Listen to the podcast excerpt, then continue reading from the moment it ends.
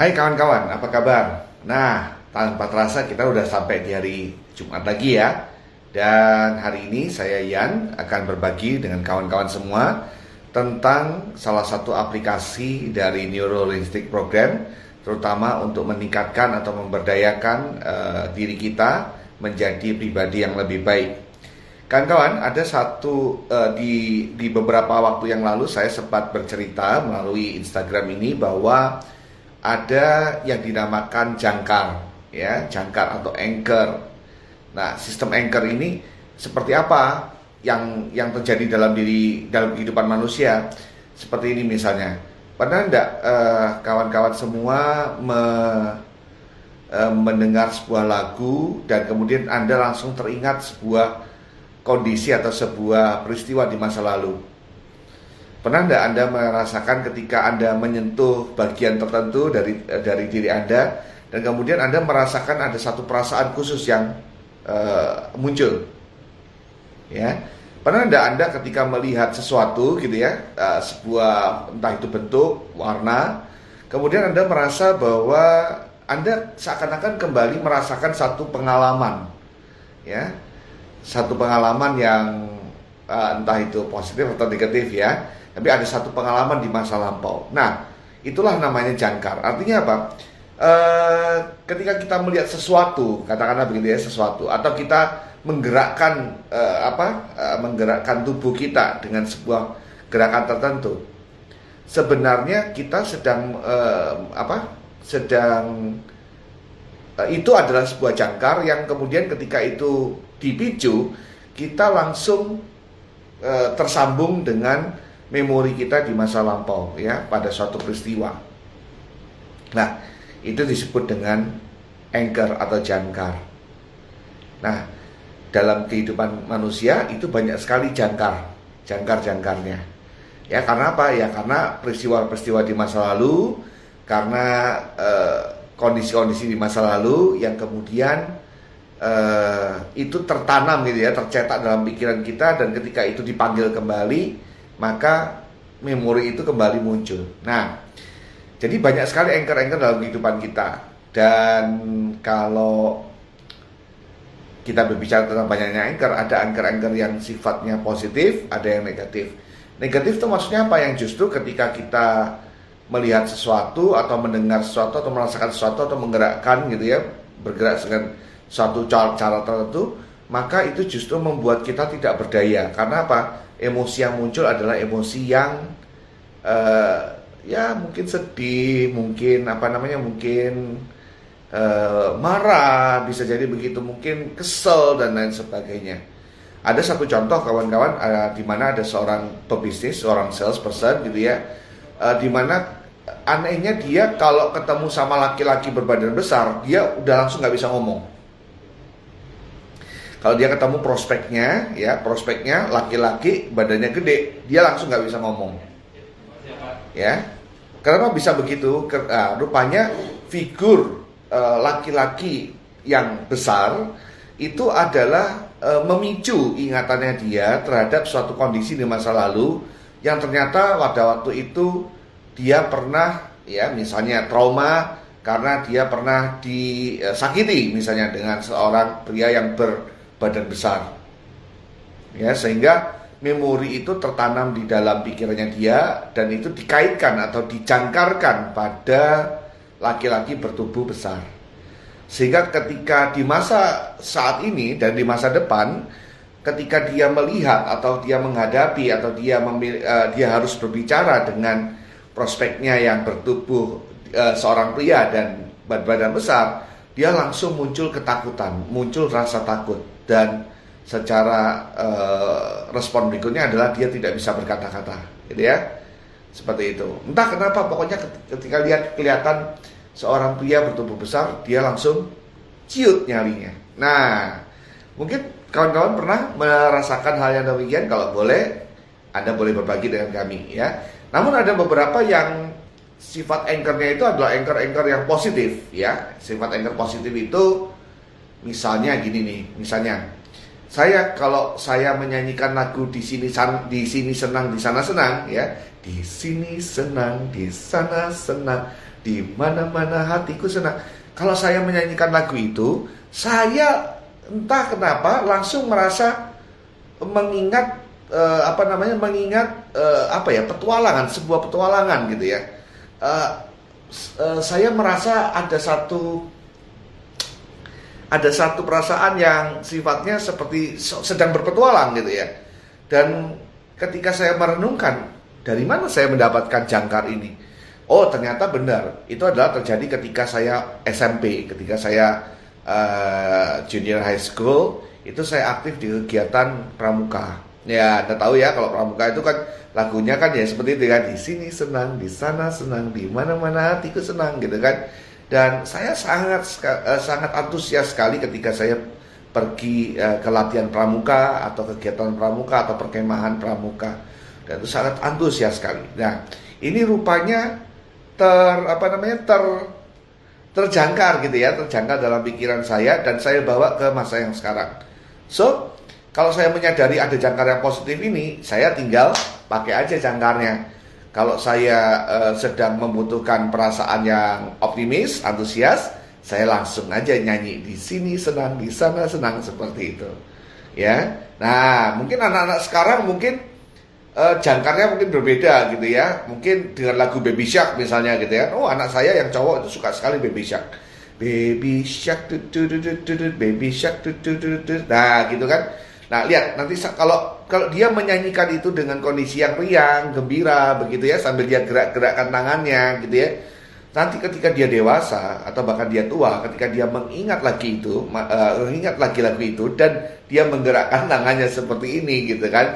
Oh, bisa jadi dia akan merasa gembira. Kenapa? Itu sudah ditanamkan di dalam pikiran.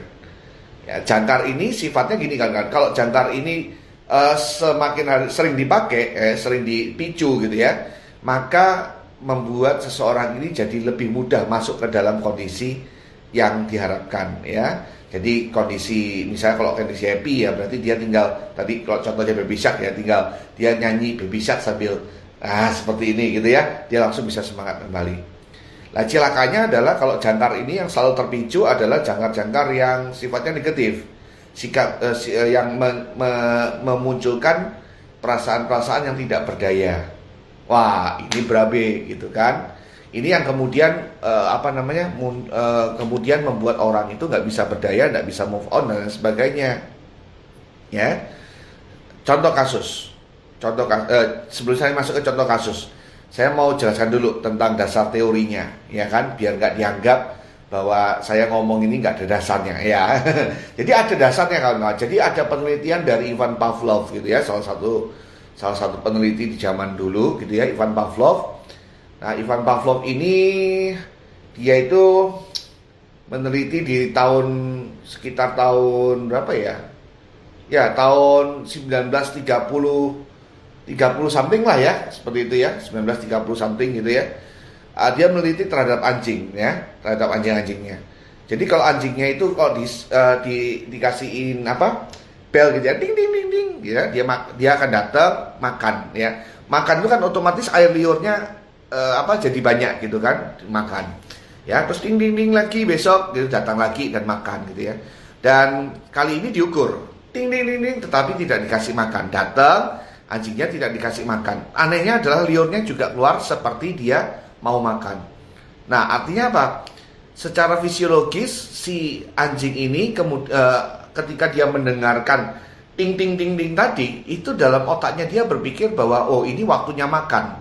Dan kemudian tubuhnya merespons dengan mengeluarkan air liur yang uh, banyak. Nah, itu adalah uh, yang dilakukan oleh Ivan Pavlov gitu ya, seorang Ivan Pavlov ini asalnya dari Rusia ya, dari Rusia. Uh, dia apa namanya?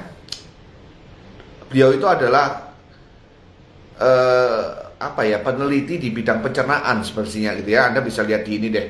Anda bisa lihat di Wikipedia ya. Di sana ada. Nah dan dari sana itu kemudian berkembang ya. Kemudian berkembang diteliti lagi bahwa ya ternyata memori manusia itu ter uh, terjangkar pada sebuah uh, sebuah apa ya sebuah peristiwa masa lalu uh, terjangkar pada apa yang dia lihat, dengar atau dia rasakan gitu ya, apa yang dia rasakan dirasakan itu berarti juga gerakan gitu ya. Seperti itu. Nah contoh kasus sekarang ya. Contoh kasus. Kita kan berbicara tentang jangkar uh, ubah jangkar uh, rezeki lancar gitu kan. Jadi saya akan kasih contoh dulu. Ini contoh contoh kasus. Ada seorang pria kebetulan klien saya dia ada seorang pria yang dia punya trauma ya. Punya trauma itu terhadap apa suara kucing. Lucu ya suara kucing. Suara kucing kalau kalau dia lagi makan ini ya ini lucunya gini. Kalau dia lagi makan ya dia lagi makan makan enak gitu ya seperti itu. Terus kemudian dia kedengaran suara kucing nyung nyung gitu ya seperti itu. Seketika itu dia berhenti makan dan tidak bisa makan lagi. Ada ya ada loh ya seperti itu. Pokoknya kalau mau apa namanya mau mau mau mau kerjain anak itu gitu ya ketika dia makan gitu setelin aja gitu YouTube suaranya kucing dia pasti nggak bahkan nggak bisa makan lagi gitu uh, teman saya ini ya. Lucu. Ya lucu sih bagi kita lucu kelihatannya tetapi bagi bagi dia ternyata itu uh, merupakan sebuah kenangan yang buruk kawan-kawan.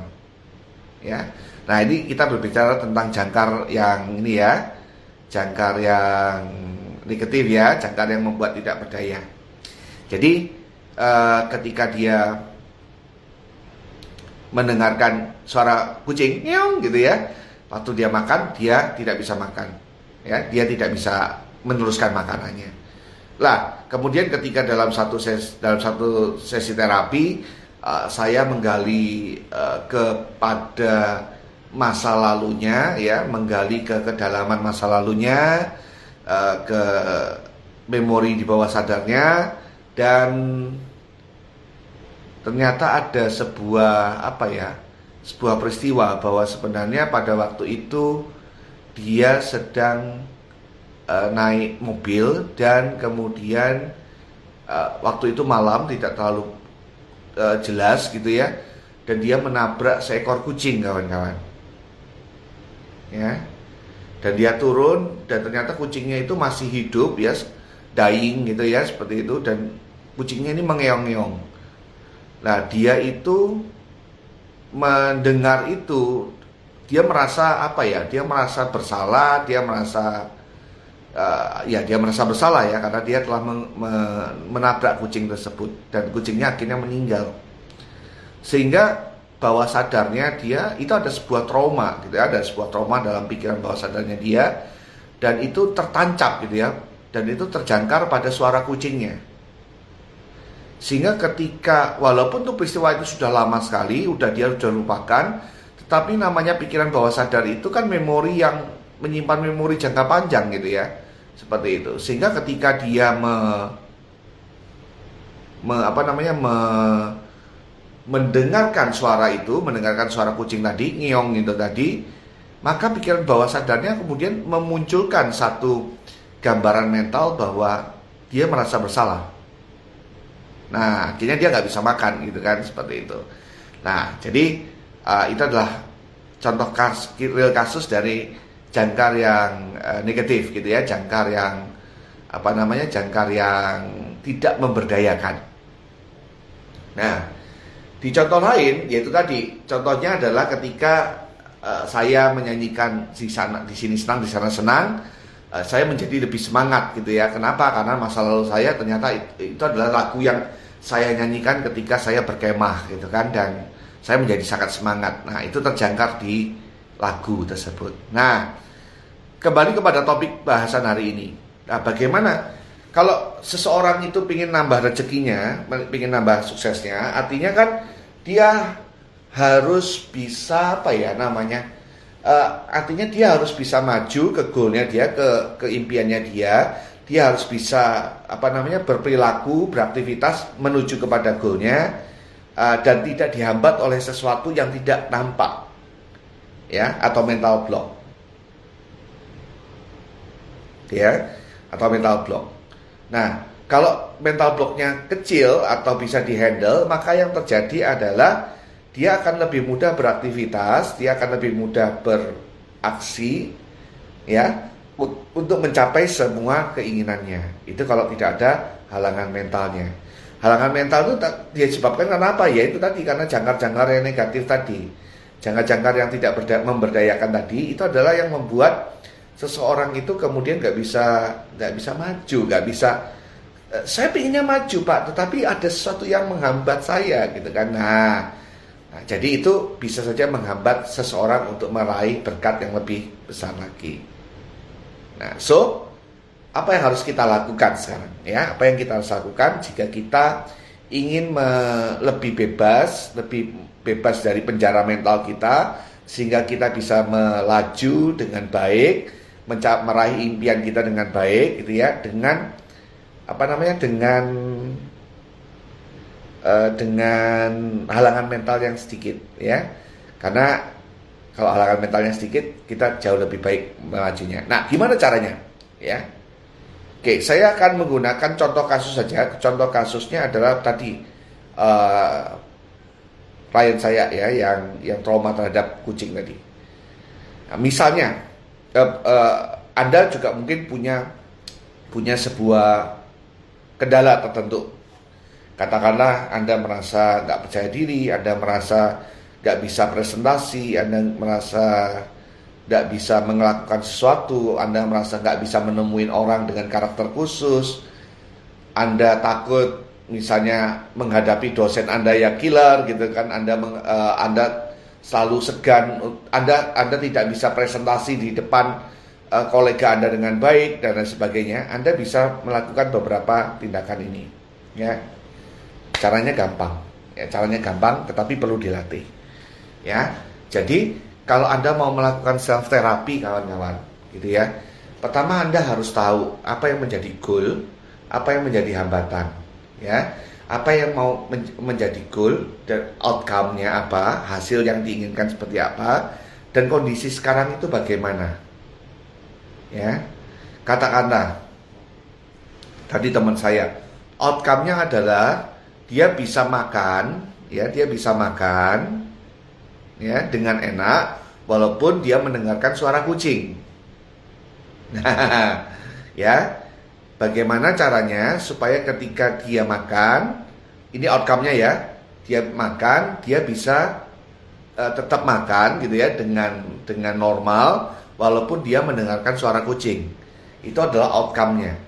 Kondisi realitas sekarang adalah ya adalah dia ketika makan kemudian dia mendengarkan suara kucing, yang terjadi adalah dia nggak bisa makan dan eh, nggak uh, nggak nggak bisa melanjutkan makanannya, makannya, dan dia meletakkan makannya begitu saja. Jadi nggak habis gitu kan, otomatis dia nggak bisa enjoy gitu kan seperti itu.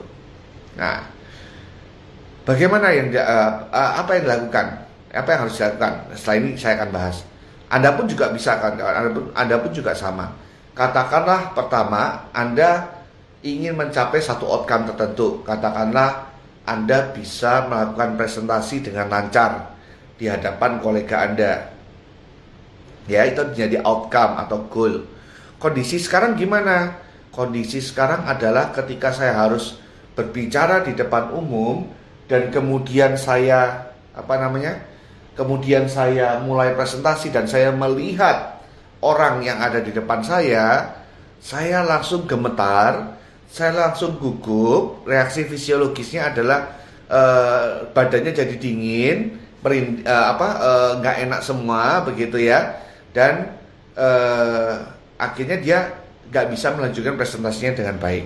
Nah ini contoh kasus yang lain, ya. Nah so anda harus definisikan terlebih dahulu outcome sama kondisi yang sekarang bagaimana. So kalau sudah ketahuan kondisi sekarang gimana dan outcome-nya seperti apa, berarti anda harus sekarang harus duduk santai, rileks gitu ya. Biarkan tubuh Anda seakan-akan diayun-ayun oleh uh, apa namanya buayan Anda gitu ya, tempat Anda duduk begitu ya. Dan Anda merasa sangat tenang, Anda merasa sangat rileks dan kemudian Anda mencoba membayangkan sebuah peristiwa di mana Anda merasa terhambat tadi. Ya. Katakanlah peristiwa terakhir ketika presentasi adalah misalnya minggu lalu di hadapan oh ada bos di sana juga ada HR dan ada beberapa teman-teman yang lain dan pada waktu itu Anda gugup Anda tidak bisa berkata-kata Anda uh, tidak bisa melanjutkan presentasi dengan baik dan kemudian yang mendengarkan presentasinya malah uh, akhirnya salah persepsi ya, malah merugikan dan akhirnya malah merugikan si si orang ini gitu kan seperti itu. Nah, berarti Anda yakini uh, Anda Anda coba ketika Anda relax gitu Anda sadari apa yang menjadi tantangan Anda. Ya, problem Anda. Oke, tidak bisa presentasi kapan? Dihayati. Diputar kembali ya, diputar kembali diputar kembali videonya, diputar kembali kejadiannya. Ya, mungkin kejadiannya mungkin terjadi beberapa waktu yang terdekat, beberapa waktu yang lalu gitu ya. Nah, izinkan diri Anda untuk masuk lagi ke dalam peristiwa itu ya. Kali ini coba Anda dengan dengan rileks dan penuh kesadaran Anda amati ketika Anda menghayati peristiwa yang menggambar itu apa yang Anda rasakan apa yang Anda apa namanya? Yang Anda ya, apa perasaan yang muncul? Ya. Apa perasaan yang muncul? Sensasinya di badan itu di mana? Sensasi. Misalnya, waduh, saya gemetaran. Dan sensasi gemetar ini ada di mana? Ada di jantung saya. Rasanya jadi jeduk, jeduk, jeduk, jeduk, jeduk, jeduk, jeduk seperti itu. Wah, gitu ya. Nah, oke, okay, jika sudah ya, jika sudah menyadari hal tersebut, izinkan, niatkan untuk Anda pindahkan perasaan ini pelan-pelan gitu ya. Misalnya dari dada, misalnya nih, misalnya dari dada, dari jantung kan di sini. Misalnya perlahan-lahan pindah pindah ke ke tangan sebelah kiri dan berada di genggaman tangan kiri Anda. Misalnya begitu. Ya, seperti itu. Oke, jadi taruh perasaan yang nggak enak ini, ditaruh tangan kiri gitu ya, dibayangkan, dirasakan, diimajinasikan gitu ya, bahwa seakan-akan sesuatu yang sesuatu yang nggak enak yang mungkin aja ada di, di dada sebelah kiri ini e, mengalir atau berjalan merambat ke tangan kiri gitu ya, ke sikut dan kemudian sampai di genggaman tangan kiri. Ikuti kata hati Anda ya, rileks saja, ikuti saja. Ikuti saja gitu ya. Seperti itu. Nah, jika sudah gitu ya, maka ini Anda sedang melakukan anchor, memindah anchor dari sini ke tangan kiri. Ya, seperti itu. Oke. Nah, sehingga apa? Anda bisa tes gitu ya kalau Anda mau, Anda bisa tes. Jadi ketika Anda uh, bangun lagi, sadar lagi gitu ya, Anda duduk diam dan Anda genggamkan tangan kiri. Perasaannya muncul lagi nggak? Perasaan enak nggak enaknya? Kalau perasaan nggak enaknya muncul, berarti anchornya sudah berhasil. Ya. Jika nggak berhasil gimana kak? Ya, dilakukan lagi prosesnya diingat kembali peristiwa yang gak enak tersebut, dicari sensasinya di tubuh di mana, dan kemudian secara imajinasi, secara perasaan Anda pindahkan ke genggaman tangan kiri. Anda boleh lakukan berulang-ulang. Ya, seperti itu terus. Oke, sudah Anda kibas-kibaskan tangan kirinya. Kali ini ya, kita ingin menimpa jangkar ini. Kita ingin membuat jangkar ini uh, hancur. Ya. Bagaimana caranya? Ya, menghancurkan yang yang negatif ini, gitu kan? Caranya gimana? Oke, sudah Anda backstage, backstage itu Anda bergerak-gerak bebas dulu dan kemudian Anda bayangkan sebuah peristiwa atau pengalaman yang sangat memberdayakan Anda, mengempower Anda. Perasaan yang Anda butuhkan. Misalnya perasaan berani, ya. Perasaan berani. Perasaan berani. Pernah nggak ada merasa sangat berani? Ya. Anda nggak takut apa pun pernah nggak? Kalau enggak kalau nggak pernah punya perasaan eh, kalau nggak punya perasaan itu ada nggak pengalaman di mana anda merasa kuat teguh seperti itu? Kan tujuannya supaya presentasinya lancar ya. Anda eh, apa namanya eh, harus didukung oleh sumber daya perasaan yang positif kan gitu ya misalnya antusias Kapan merasa antusias? Oh iya, saya itu antusias kalau saya lagi main basket. Wah, bagus nih. Main basket. Ya. Lalu gimana caranya? Sama dengan yang tadi gitu ya. Bayangan Anda sedang main basket gitu ya. Mendribel bolanya gitu ya. Wah, dengan sangat antusias gitu dan Anda menghindari beberapa orang ya dan kemudian Anda lakukan shoot dan Anda melakukan three point. Wah, misalnya gitu ya. Terus bolanya masuk. Wah, ada semua bersorak-sorai dan Anda merasa sangat-sangat uh, antusias ya. Anda sangat bersemangat sekali. Nah, ketika itu Anda amati lagi tubuh Anda itu reaksinya di mana ketika me, me, me, apa, membayangkan kembali peristiwa itu. Katakanlah misalnya nih, kok saya ketika saya me, membayangkan itu Pak Yan, saya merasa wajah saya ini wajah seperti ada kayak kesemutan Pak Yan. Oke, baik. Kalau begitu, coba niatkan ya, izinkan rasa sensasi kesemutan ini tadi gitu ya, merambat gitu ya, berpindah ke sebelah tangan kanan kali ini. Ya, tangan kanan. Ya. Kemudian Anda uh, boleh bangun, boleh melek lagi Anda kipaskan, Anda genggam lagi tangan kanannya, gitu ya apakah memorinya muncul, apakah perasaan antusiasnya muncul gitu ya. Kalau sudah iya berarti sudah oke. Okay. Ya, seperti itu. Nah, sekarang bagian dari terapinya nih ya, bagian dari terapinya. Nah, setelah semuanya sudah siap, ada tangan kiri, ada tangan kanan. Kenapa kok yang negatif saya taruh tangan kiri? Karena kebanyakan orang tangan kiri itu adalah tangan yang lebih lemah dibandingkan dengan tangan kanan. Tapi kecuali bagi Anda yang merasa berbeda, tangan kanan Anda lebih lemah, tangan kiri lebih kuat, Anda boleh ini ya, boleh switch gitu ya. Tapi ini saya asumsikan tangan kiri yang lemah, tangan kanan yang kuat. Nah, jika sudah ya niatkan diri Anda untuk memperbaiki diri gitu ya. Ambil nafas, berserah pada Tuhan dan kemudian Anda satukan tangan Anda yang kiri dan kanan secara bersama. Des gitu. Ya. Des gini aja, ya kalau benar sebenarnya itu terjadi bawah sadar itu terjadi uh, tabrakan gitu ya antara uh, apa kenangan yang uh, menyakitkan tadi, kenangan yang tidak mengenakan tadi dengan kenangan yang positif. Ya. Kenangan yang positif dan ini akan akan bertarung gitu ya di bawah sadar, bertarung dalam tanda kutip ya, bertabrakan. Nah, karena yang Anda Anda uh, apa namanya yang Anda taruh kiri yang tangan lemah ini adalah yang negatif dan yang positif ditaruh di tangan kanan karena tangan kanan Anda lebih kuat, maka harapannya adalah anchor yang di sini yang positif akan menghancurkan yang lemah. Ya yang negatif.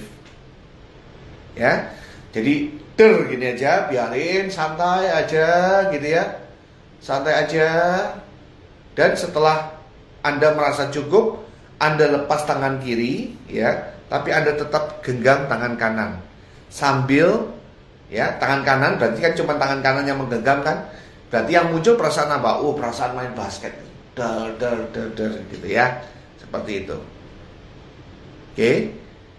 Nah jika merasa cukup maka kibaskan dan selesai cara ngujinya gimana waktu nanti presentasi lagi gitu ya coba tangan kanannya yang digenggam Selamat pagi. Wah, misalnya gini ya, selamat pagi. Tangan kanannya digenggam. Ya. Beberapa uh, banyak sekali klien saya yang kemudian merasakan begini. Iya ya, Pak, beda ya. Saya merasa ketika saya menggenggam tangan kanan saya kok feelingnya beda ya, Pak, ketika saya melakukan presentasi.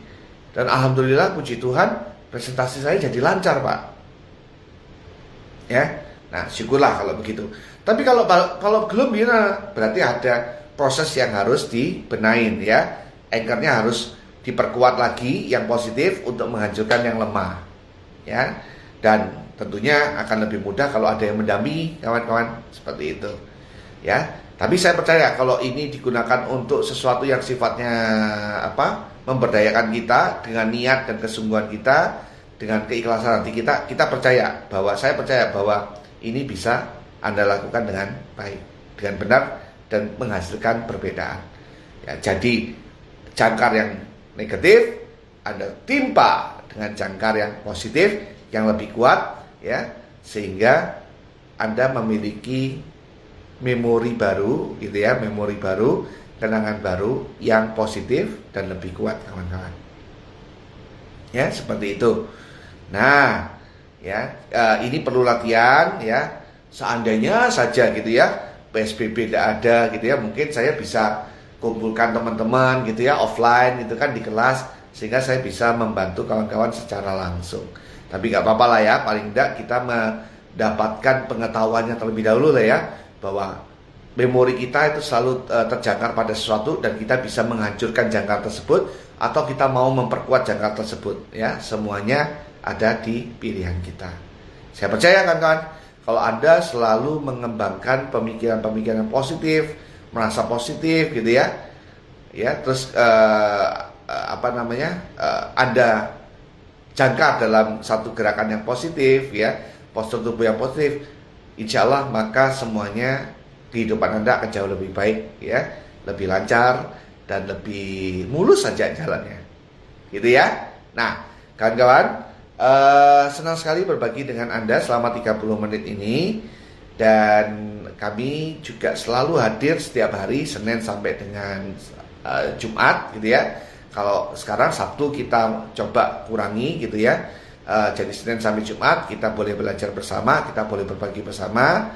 Dan jika Anda punya topik-topik yang ingin dibahas, misalnya, uh, Kak aku punya problem gini nih, Kak aku punya tantangan begini gitu kan, Kak aku menemui hambatan dalam bisnisku itu seperti ini, boleh deh chat sama Mi Power Plan ya dan kita akan membahasnya, kita akan memberikan Eh, kita akan mencoba mencarikan solusinya buat kawan-kawan sehingga kawan-kawan bisa semakin berdaya dalam kehidupan. Oke, terima kasih kawan-kawan. Semoga sharing ini bermanfaat. Sampai bertemu di minggu depan. Happy weekend dan jaga kesehatan. See you.